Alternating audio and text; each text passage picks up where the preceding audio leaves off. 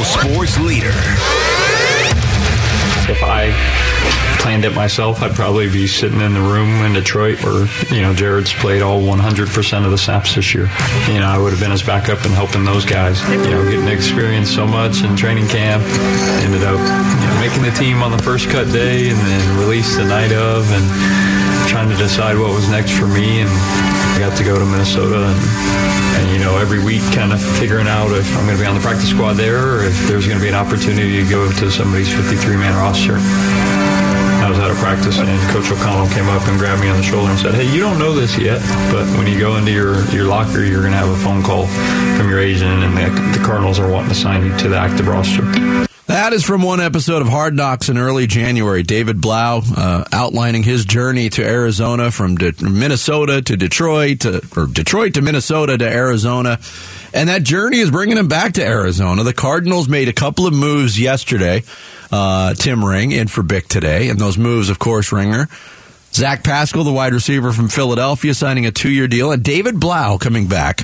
Uh, and we're not going to sit here and, and, pick apart the game uh, of, of Zach Pascal. But we can pick apart this David Blough story because right now it looks like the Cardinals are content if, and it's a big if at this point, if Kyler Murray's not healthy at the beginning of the year, they are content to let Colt McCoy and David Blough compete for starting reps in the beginning of the 2023 season, unless they're willing to expend one of their draft picks on a quarterback at some point during the three days in April. But right now, again, it looks like Blough and McCoy with all kinds of questions about the health of Colt McCoy moving forward, too. And Vinny, even if they draft a quarterback, he's not going to be the stopgap to Kyler Murray. He would. You wouldn't think. I mean, especially if you're picking him in the third or 4th mm-hmm. round. I mean, I guess anything is possible. So McCoy's McCoy's got one year under contract, one year on his contract left. He's scheduled to make three point seven five million dollars. So I, I, don't think Colt McCoy would walk away from that. But, but but let me tell you something. You know, he was concussed at the end of last year there's already been reports that he's probably not going to be ready to go for the beginning of the off-season, off-season workouts Mike, because Mike, of that. Mike Bidwill on the Pasch podcast said that McCoy would not be a full participant in off-season workouts because of an injury. Now, I don't know. I mean, that wouldn't be the concussion. And he was only listed as having a concussion, so we don't know what the injury is. Mike Bidwill didn't say. I wonder, though, and again, a lot of guys don't turn down almost four million dollars uh, to to play an NFL season. No, but Colt McCoy again is going to be 37. He's got to learn a new offense. I mean, is is it 100 percent guaranteed he's coming back? I would I would assume so, but it's something to think about. Coming off concussions like that on a team that is probably going to struggle. Yeah, and I, I, don't, I don't, know. It's, just, it's something to think about. And it then, is. And when you consider what quarterbacks were available, and you know Jacoby Brissett at a certain point made a whole lot of sense for the Arizona Cardinals if they really wanted a, a you know a veteran winning quarterback to plug in while Kyler Murray is out. And it seemed with the connection that he had with Drew Petzing in Cleveland, coming from the Browns system, that Brissett would make a lot of sense. Instead, he signs a contract which might afford him an opportunity to compete for a starting job in Washington. Uh, you know, they, they, don't have a Kyler Murray in place there. Uh, they Marcus, don't have they don't have their quarterback of the future. And Brissett got eight million. And now part of the problem is if Brissett's going to get eight million from the Commanders, mm-hmm. you can call Mike Bidwill frugal all you want. I, I don't think you pay a guy eight million dollars. Certainly, an a, argument to be made to be that. a stopgap quarterback. That's fair. So that marriage may have never been able to materialize. But Gardner Minshew, uh, Marcus, Marcus Mariota, Mariota, was the guy I was going to say. Yeah, uh, he just signed to be a backup with the Eagles. Those are all guys that were out there and available. And maybe there's still faith in, in Colt McCoy, and, and maybe there's faith in David Blough, although. I know you looked it up during the break. He's never won a game as a starting quarterback. He's 0 7. Now, Colt McCoy's three and three as a Cardinal starting quarterback. So I think Cardinal fans look at Colt McCoy as a serviceable guy. But the reality is, Colt McCoy's been in the NFL 12 years. Mm-hmm. He's won 11 games as a starting quarterback. He's good in small doses. So if Kyler Murray's going to be out seven or eight games, this becomes a bigger problem. If he's going to be back in week five, okay, if Colt McCoy's back, we feel that Colt McCoy can go out there for four games and give us a chance to win a couple of those. Well, you hit on something when you said if Kyler Murray is going to miss seven or eight games. And I, I look, I think at this point of the offseason, with the way things have transpired, especially coming off of a year that led to so much change with the Cardinals, all questions are fair right now. If the Cardinals don't appear to us right now to be a team equipped to win football games come September, I know where you're going with this. what is the impetus for Kyler Murray to come back and rush back to a team that might not be ready to win? He may be thinking that now. What do you think he's going to be thinking if they're one and five? I think it's a fair question. You know, right? To, I'm not coming back for this. Yeah. Or I'm not coming back until I'm. Uh, if they were competitive, and Kyler Murray felt that they were a quarterback away from making a playoff run, maybe he goes out there at 95%. Yeah, I, but if but if but if the Cardinals look to be non-competitive and they have an ugly record, mm-hmm. Kyler Murray might be like I'm not coming back until I'm guaranteed 100%. You're right. I'm not suggesting that Kyler Murray is one of those guys that doesn't love football. He talks about how much he loves the game. I believe him when he says that. I do believe he's a competitor, but in this day and age, with the contract that's kicking into place next season, those are business decisions that have to be made. If I'm not 100%, guys will sacrifice for teams that they believe in, for causes that they believe in. I believe that this is a Super Bowl contending team. Kudos to my guys for, for keeping us afloat while I was out. I got to get back here for them. But yeah, right. One and five, one and six, oh and seven, God forbid business decisions get made. There was a lot of business decisions that got made by players not named Kyler Murray last year with the Arizona Cardinals when things went south. I'm just saying it happens. It creeps in. Of course it does. And the reality is Kyler Murray's following what the team is doing right now in free agency. And you could say, well, listen, they got a draft coming up. They've got a new front office. They're going to, they're going to draft a lot better. And there's going to be guys ready to contribute from that, from that draft class. You must build a team with a combination of draft and, and savvy free agent signings. And right now they, they just aren't going out there and making a splash in terms of acquiring difference makers mm-hmm. in free agency. And you're losing guys on top of that on a team that also wasn't very good to begin with last year. Mm-hmm. So Kyler Murray's got to be monitoring the situation going, are, are, we trying to win this year? Are we trying to put ourselves in a position where when I come back, mm-hmm. we're going to make a playoff run? Yeah, doesn't doesn't appear that is the case. It doesn't. Coming up next, the Phoenix Suns have the Lakers tomorrow night and a bunched up playoff scenario in the Western Conference. We'll update the Suns' place in it next. It's Bickley and Marotta mornings here with uh, Tim Ring in for Bick on Arizona Sports, the local sports leader. Don't miss out on some of the biggest matchups of the season when the D-backs take on the Dodgers, Red Sox, Mets, Cubs, and Astros. Get your tickets now at dbacks.com. Bickley and Marotta. Arizona Sports, the local sports leader. Bickley and Marotta Mornings. They want to hold that number four spot. Obviously, you want to have home court advantage going into the playoffs. I have to think that we're going to see KD pretty soon, uh, but also, uh, I don't think um, the other players are really that concerned, although obviously you want to go into the playoffs uh, in a winning way but they saw him just in those three games, what he can do and how he changes the whole approach that teams have to defend against the Suns. Yeah. That I think right now uh, they're still in pretty good shape. That's the Hall of Famer Al McCoy, voice of the Suns, who announced his retirement at the end of the season late last week. He was in uh, studio with Wolf and Luke yesterday here on Arizona Sports talking about the Kevin Durant question. Has to think he'll be back soon. And will that make everything okay? In the long run for the Phoenix Suns. They don't play again until tomorrow night against a team in the Lakers that is well rested as they are. So you figure Anthony Davis will be a full go. LeBron James remains out, but the Lakers trying to work their way into playoff contention. The Suns, as you heard Al say, Tim trying to hold on to that number four spot. And we just talked to John Bloom as well. And Bloomer seems to be okay, even if the Suns are the sixth seed, which would have them opening up against the three seed right now Believe that would be the the Memphis. King- it'd be Oh, Kings. it'd be the Kings. You're right. But Uh, it could, but it could be Memphis when the when the music stops. It and could be, and everybody Memphis is grabs their chair. Yeah, Memphis is getting Ja Morant back. Isn't it amazing that Ja Morant could go to counseling and change his whole life, uh, but put it back together before Kevin Durant can come back from a sprained He's a ankle? good counselor. really good counselor.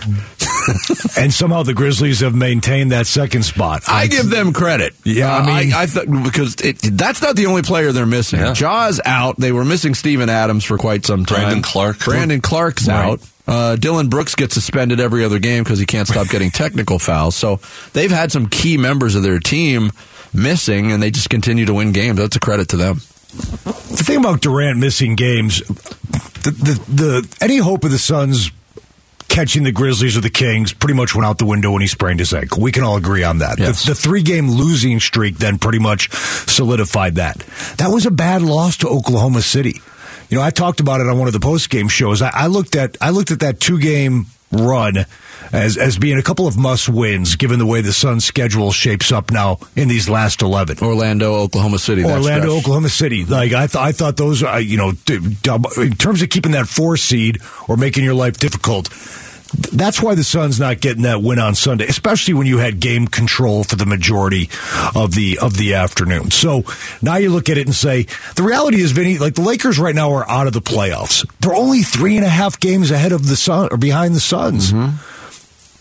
and that could be shaved to two and a half by the end of tomorrow night. That is correct. If DeAndre Ayton doesn't play, you know the Suns are they're they're offensively challenged now. I mean, I'm not breaking any news here. Yeah, I, and I don't want to sound all doom and gloom, and I know I have this morning. Um, but then you look at it, if you look at it from a different perspective, yeah, you know, in a vacuum, the Suns have issues right now. We've gone over some of those issues. The mindset of this team, Monty Williams struggling with rotations and substitution patterns. Kevin Durant's not there. DeAndre Ayton, the questions about his health. Um, but then you zoom out and you look at the rest of the Western Conference. And It makes you feel good. even though it was only a three game sample, it did look so effortless with Kevin Durant on the floor that you would feel pretty good. I still think in a series, a regular best of seven series against anybody else, regardless of whether or not you have the home court advantage. There's nobody in the Western Conference that's not insurmountable, I agree with that. and that's that's the reality of it. I do think the Suns have lost some valuable time to gel with Kevin Durant to figure out how to play with him. I don't think there's to any define roles on a basketball team, which any coach will tell you is imperative into having success, cohesion, and chemistry. They've lost that. They've lost that time. Now, maybe Durant gets back for the final five, and that'll help. Five, five or six, even if it's four, whatever. You don't want him parachuting in for game one of the playoffs. No. You want to get him back, but they've lost. They've lost that valuable whatever would have been twenty some games with Kevin Durant that they could have had had he not sprained his ankle. Let's be conservative based on Shams' report yesterday. It says the Suns are optimistic it could be before the end of March. Let's say it's not. Let's say it's April 1 is the date. That would leave Kevin Durant and the Suns five games. Five games. At Oklahoma City, home against San Antonio, home against Denver, at the Lakers, and home against the Clippers. And that would be not just five games, but four of those games. Again, you could take San Antonio out of the mix because they got their eyes on, on Victor Wembanyama. Uh, but those, the Oklahoma City, Denver, Los Angeles, and LA, maybe not Denver. Denver's probably going to be locked into the one seed. So uh, three of those games would give you a true test of maybe playoff intensity as well, which would be valuable because that's something we didn't necessarily see in any more than one of the games that Durant did play, and that was the Dallas game on that Sunday afternoon. When the injury first happened, I think we set the number as it has to be at least three games when he comes back at the end of the season. Uh-huh. If he can get at least three games before the playoffs, we might feel all right. So that, that to me, that's the number where I want to see him at least get three games. Three five games so would put five the games would timetable be- of return at four weeks from the injury. But there's two different conversations here, gang. I mean, yeah, That's what happens on this show. Dur- Dur- sometimes. no, Dur- Durant. We don't like to listen to Durant can come back. Three games left, five games left, four, whatever. And the Suns could probably beat everybody in the West in a seven game series. I get that. I totally understand that. I'm down with it. I still believe and hope the Suns can win the NBA championship. That's how good I think Durant is and what a difference he will make. What I'm concerned about is them falling out of the standings to an extent where they have put themselves in a ridiculously hard position to make the NBA Finals. Mm-hmm. Because the losses could still pile up over the next three games. But if they're not in the play-in, if they're not in the play-in, any other position, even if they're sixth, wouldn't you still feel confident with a healthy Durant? You would, but You again, would, you're but it- going. you're going into a. If it's Sacramento, you're playing. You're going into a great unknown, a team that doesn't have any playoff experience collectively, uh, and you're going into a city that would have home court advantage, And you're playing- with a rabid fan base. and you're Those- play, yeah, you're playing every game seven on the on the road. Uh, now we game sevens are not always valuable at home, as we found out as, last. we, as we found out, but still, you would rather not be in Sacramento for a game seven. Or any, the- for anything. But the re- the reality is, if if DeAndre Ayton can't come back, and you're looking at the way the Suns are presently constructed, it is not inconceivable that by the time we all go to bed on Saturday night, the Suns are firmly in the play-in. So they, they've got they've they've got to figure some stuff out against three pretty good teams Well, and I think this that- week. and there's another level of trepidation because we don't know about DeAndre Ayton. I, I, if you tell me right now DeAndre Ayton's playing tomorrow night against the Lakers, I feel a heck of a lot better about the Suns extending that winning streak and getting what they ultimately need. That they just need wins. That's, I wish that's what they need. I wish Chris Paul would at least show some flashes that he could at least give you those one or two games of score. You know, he hasn't scored twenty points since January twenty eighth. Yeah, it's been a while, but he's doing other things well. I think his defense has been been pretty good. His hands still remain elite. He's he's, he's dishing the Oh, ball yeah. well. His assist numbers The are good. scoring- the shooting, the the, shooting, and the scoring, is what you need, though, has dropped right off. now. Right now, you do. You can text your thoughts to the FanDuel text line at 620, 620 right now. Coming up next, the Coyotes are streaking, and our next guest is the father of a professional hockey player. We'll talk to uh, Shane Doan, the Coyotes' chief hockey development officer, next. It's Bickley and Marotta Mornings with Tim Ring in for Bick here on Arizona Sports, the local sports Go leader. streaking, get your green hat. Arizona Sports, the local sports leader. Doan scores on the rebound. Shane Doan, Shane Doan got a piece of it. I think this goal is going to go to the captain. Captain Coyote. Shane Doan sends a one hopper on net. He scores! Big. The captain. Coyotes legend Shane Doan up early to talk Coyotes hockey with Bickley and Marotta. Shot by Shane Doan. He scores! Oh, it's the time of the week where we talk to Coyotes legend, Chief Hockey Development Officer Shane Doan here on the Arizona Sports Line. Doaner, how are you today? I am doing good. How are you guys doing today? Good. Other than my voice getting really high when I said Doaner, I'm doing I'm doing great, Shane.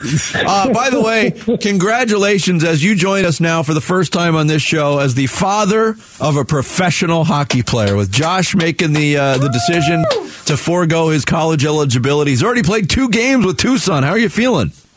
Oh, it's it's it's obviously pretty unique. Um, uh, I, you know what? I didn't. I don't think I said a word for the first like hour and a half of his first game, and my wife was like, "Okay, you have to talk because you talk nonstop during games, so get talking because it's making me nervous." But it was, uh, it, it was, uh, it's good. It's good. I, he did great. He uh, obviously knows that he's got a long way to go, but he's excited and can't can't wait to get there. You know, Shane, like like all of us who have kids, it flies by. It- there must be part of you that's like, wasn't this kid just like four years old, and now I'm watching him not only at ASU now playing professional hockey. I mean, can you kind of put that into words? What it's like as a father to see that?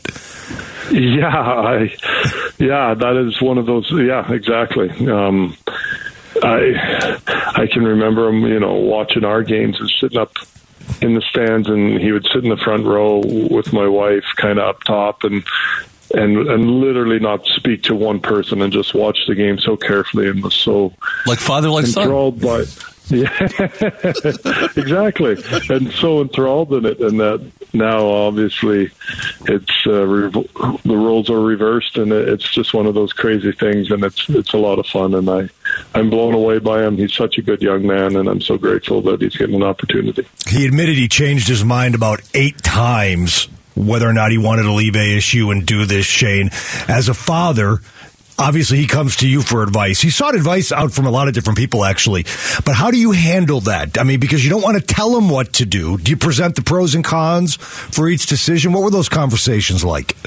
Yeah, you know what? It was it was intense. Uh, the the last night that we talked, probably for about two and a half hours, just him and I talking about kind of my thoughts and he wanted me to he kind of i haven't said really anything to him in the last four years. Since he left home i kind of he's kind of made all of his own decisions and i probably was much more vocal in the first couple times when he had big decisions to make when he was leaving and those both those times he chose to do something that i suggested not to and it turned out way way better than uh than doing what i said so uh i think that gave him confidence to make this decision. But all I said, really truly to him, was once you make it, don't don't look back. Like whatever decision you make, just go forward and, and uh, if you can accept the decision then it's the right one and and once you do that then keep going and you never know what's going to happen so just enjoy it and uh, don't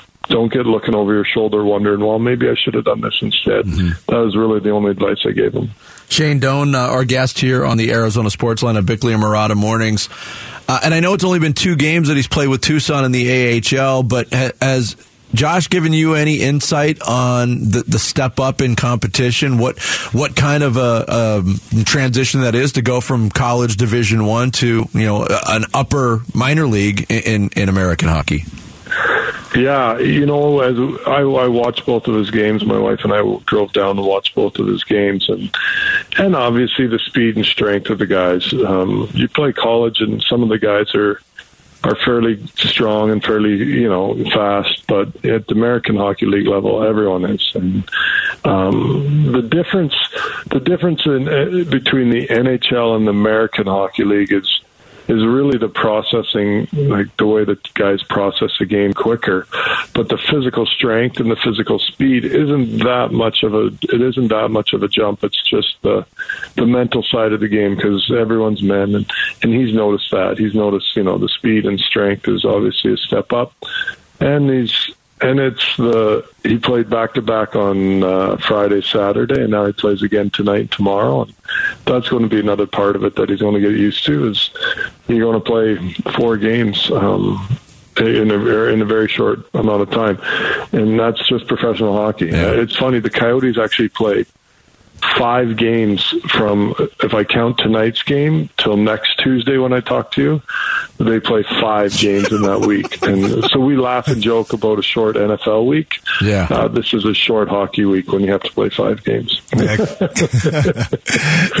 Coyotes are at Winnipeg uh, tonight. By the way, uh, you know, Doaner, we we talked about it earlier today. I mean, it's an eight game point streak that they've won. They what is they won a six out of seven games. I don't know how much carryover there is from one season to the next, and there are still 12 games left remaining in this particular season. But what is a late season surge this season, impact wise, on the future of the organization? Is there anything there that we can kind of hang on to and, and say, okay, this this is starting to turn around, and this could be a factor next year? Yeah, I mean, obviously, you, you know, your track record is what it is, and the, and there's what's Bill Parcells' famous line? You, you, you are teams. Are, you are, are what your record, record, says you are. Yep. Yeah, exactly. So there's an element to that that, without a doubt, is definitely um, resonates, but year to year does drastically have a huge difference. And, and uh, mindset of mindset of a hockey team is it's so hard to to understand. And if you're on the right side of it and everything seems to go your way, it's that positive kind of outlook, then you seem to be playing uh, a little with a little more step and a little bit more um, jump in your step and you're, you're moving a little bit freer. And if you get on the wrong side of it, then all of a sudden it feels like everything's going against you. And, um, it's hard. You're playing with house money kind of a little bit right now. You understand that pressure's not exactly on the way that it is uh, at other times in the year, and we're rolling, and we want to keep that going as long as we can. Yeah. Now, it's going to be hard. Next year's going to be hard again. Yeah, but uh, in, in, the interim, Tim mentioned uh, tonight Winnipeg. That's followed by road games at Edmonton and Colorado, and and part of this streak, six straight wins at Mullet Arena. But now you go out on the road. When you see this recent the, the recent uh, play uh, uh, of this team, Shane, what stands out the difference between how they're playing at home and how they're playing on the road in your eyes? Uh, well.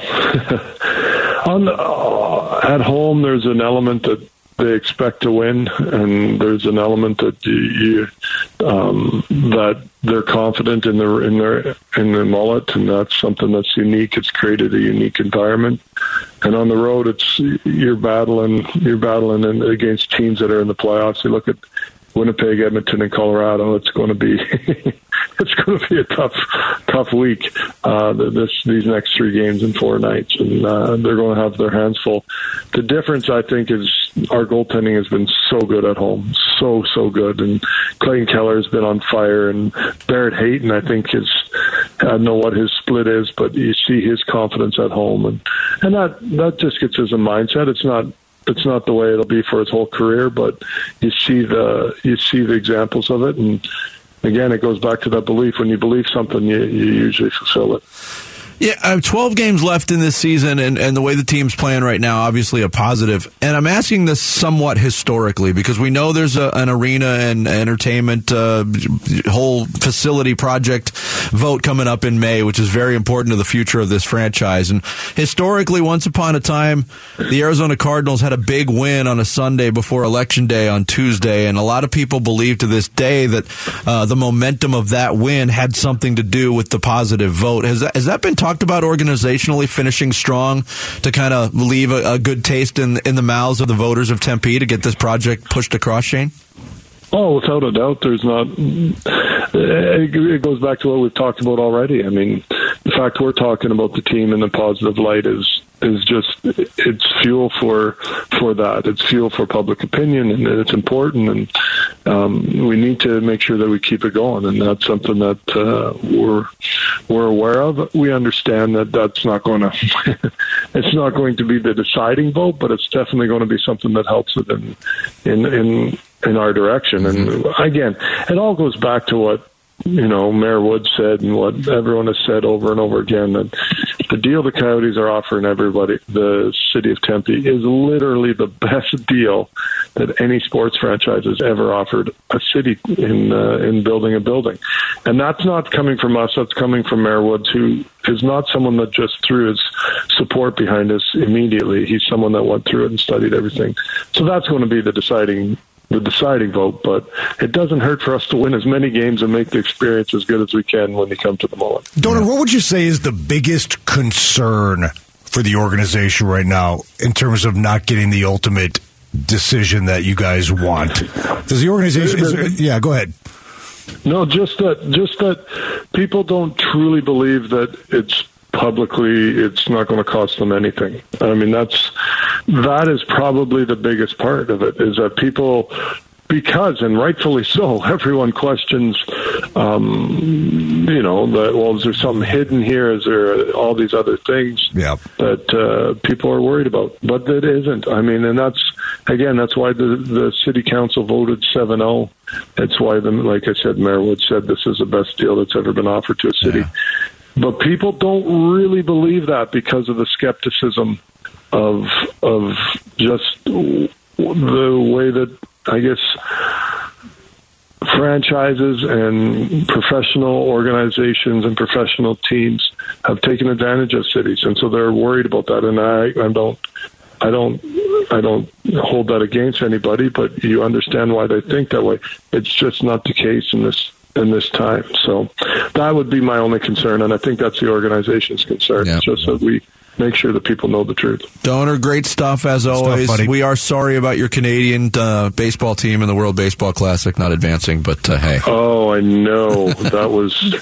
hey, but did you see that the Cincinnati Reds are considering trading Joe Joey Votto to the Toronto Blue Jays if they're in contention? Ooh, that would that, be... that's that's big news in Canadian baseball right now. As I'm getting ready for fantasy baseball to start right away. Hey, if they, hey, Doaner, if things don't improve, hockey's going to supplant baseball yeah. as the the national pastime well, that, in, in Canada. Will that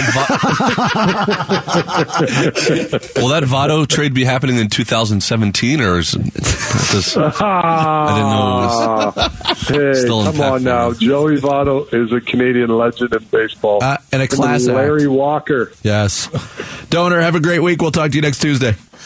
Thank you guys. Thanks, buddy. Shane Doan, uh, Coyotes Chief Hockey Development Officer. Uh, he joins us on Tuesdays here to talk some Coyotes hockey. Coming up next, we'll talk some NFL, and there's some hash marks to get into on quarterbacks, both in the league and coming into the league. We'll get into all of it next. Bickley and Marotta Mornings with Tim Ring in for Bick here on Arizona Sports, the local sports leader. Arizona Sports, the local sports leader. Bickley and Marotta. Hash marks.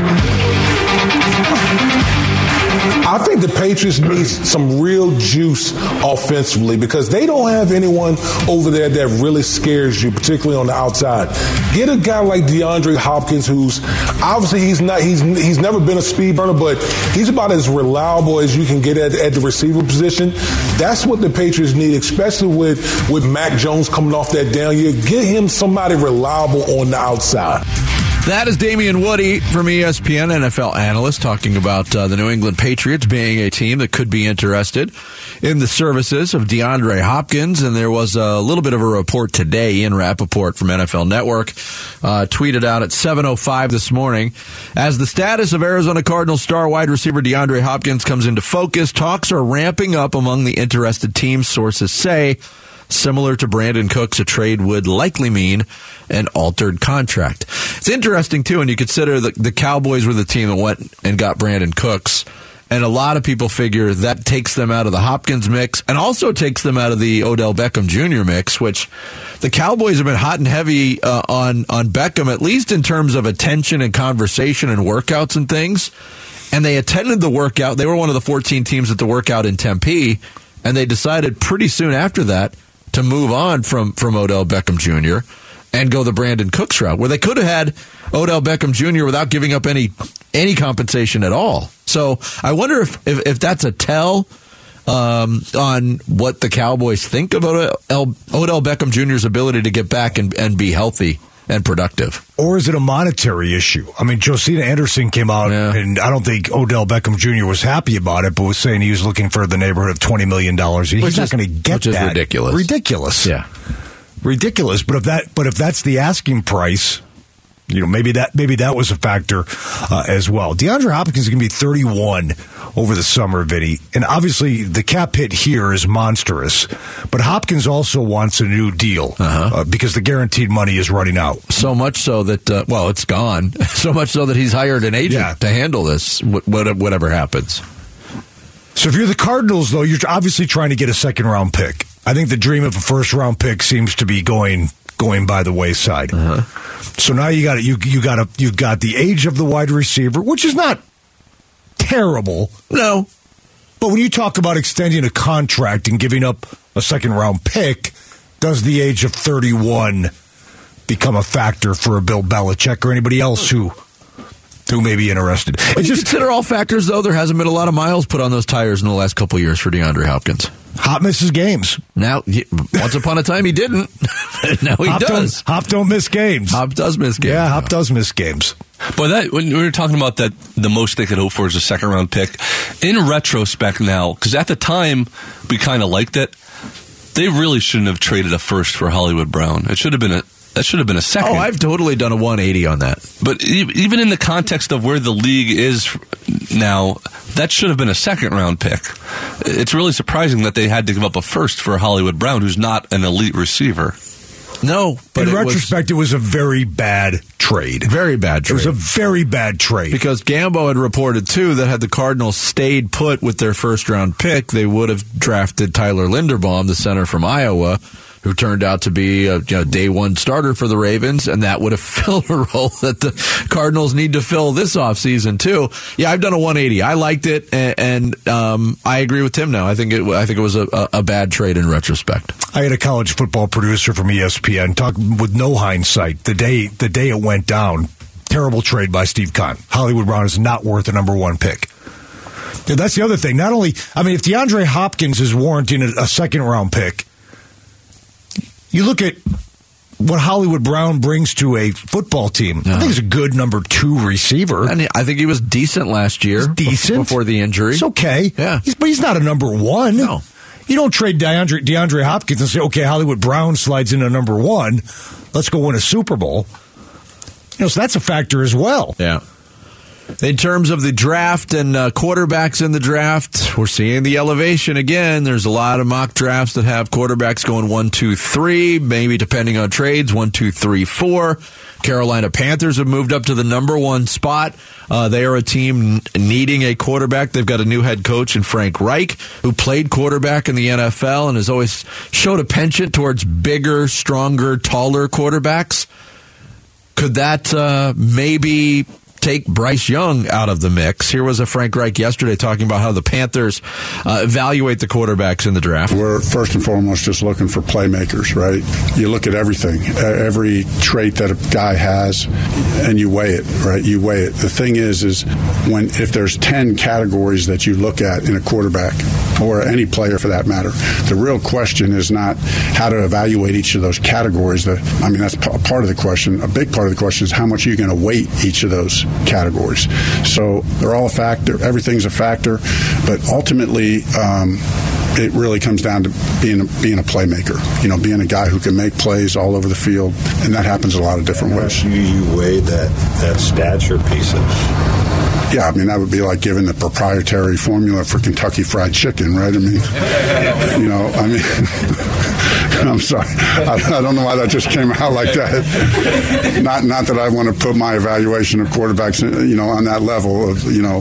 He doesn't want to give away his uh, recipe of herbs and spices, apparently. But yeah. uh, history shows that uh, Frank Reich, in 17 years of coaching, has never had a quarterback 6'2", uh, shorter than 6'2". Bryce Young is, I think, the top quarterback still in this draft, 5'10 and an eighth.